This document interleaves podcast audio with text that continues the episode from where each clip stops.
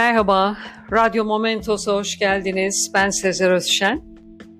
Türk Edebiyatı'nın en iyi 15 anı mektup kitabı serisinde 6. sırada Gülünün Solduğu Akşam kitabıyla Erdal Öz yer alıyor. 1935'te Sivas'ın Yıldızeli ilçesinde doğan yazar ve yayıncı Erdal Öz, Tokat Lisesi'ni bitirdikten sonra 1969'da Ankara Üniversitesi Hukuk Fakültesinden mezun oldu. Türk Dil Kurumu'nun yayın kolunda görev aldı. Türk Sinematek Derneği'nin Ankara şubesinde çalıştı. 12 Mart 1971 sonrasında 3 kez tutuklandı. Yargılama sonucu aklandı. Tutuklu olduğu sürede Deniz Gezmiş ve Yusuf Aslan gibi devrimci gençlerle tanıştı ve onların öykülerini yazdı. Cem Yayın Evi'nin Çocuk Kitapları dizisini yönetti. 1981 yılında Can yayınlarını kurdu. Edebiyat yaşamına şiirle girdi. Rastgele başlıklı ilk şiiri İstanbul'daki Kaynak dergisinde yayınlandı.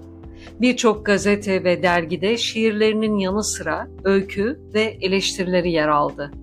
Eserlerinde toplum yaşamının bireylerin iç dünyasına etkilerini duygusal bir üslupla yansıttı. 1970 sonrasında toplumsal gerçekçi çizgiye yöneldi.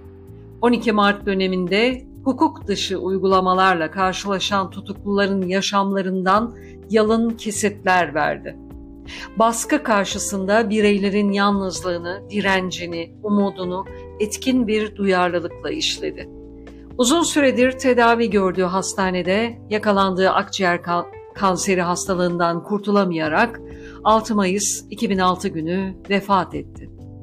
Gülünün solduğu akşam yazar Erdal Öz'ün 1971'de tutuklu olduğu Mamak cezaevinde Deniz Gezmiş, Yusuf Aslan, Hüseyin İnan ve diğer arkadaşlarıyla geçirdiği bir haftalık sürede aldığı notlar, cezaevi günlüğü, mektuplar, anılardan yola çıkarak yazılmıştır. Kitap adını Turgut Uyar'ın dizelerinden alır. Bu dizeler kitabın girişinde de verilmiştir. Herkes ne zaman ölür? Elbet gülünün solduğu akşam. Yazar Deniz Gezmiş'in kendi isteği üzerine bu kitabı yazmıştır. Deniz'in ve arkadaşlarının eylemlerini, onların hikayelerini dinler, amacı dönemin romanını yazmaktır. Erdal Öz, kısa bir süre içerisinde günlük ve notlar tutar. Bu eser o tuttuğu günlük ve notların derlemesidir.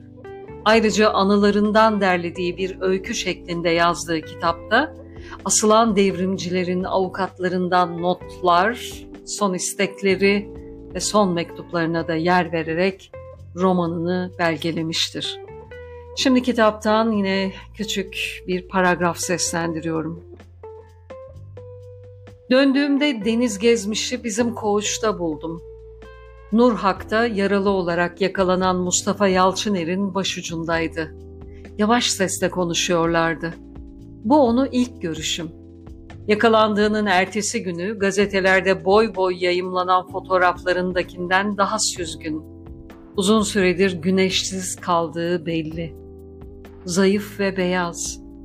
O yeşil parkasının içinde incecikti. Yakalandığı gün üzerinde olan yakası kürklü parkasını giymişti yine. Her insanın gülünün doğal ve yaşamın getirdiği akışla solması dileklerimle. Dinlediğiniz için teşekkürler. Hoşçakalın. Radyo Momentos'ta kalın.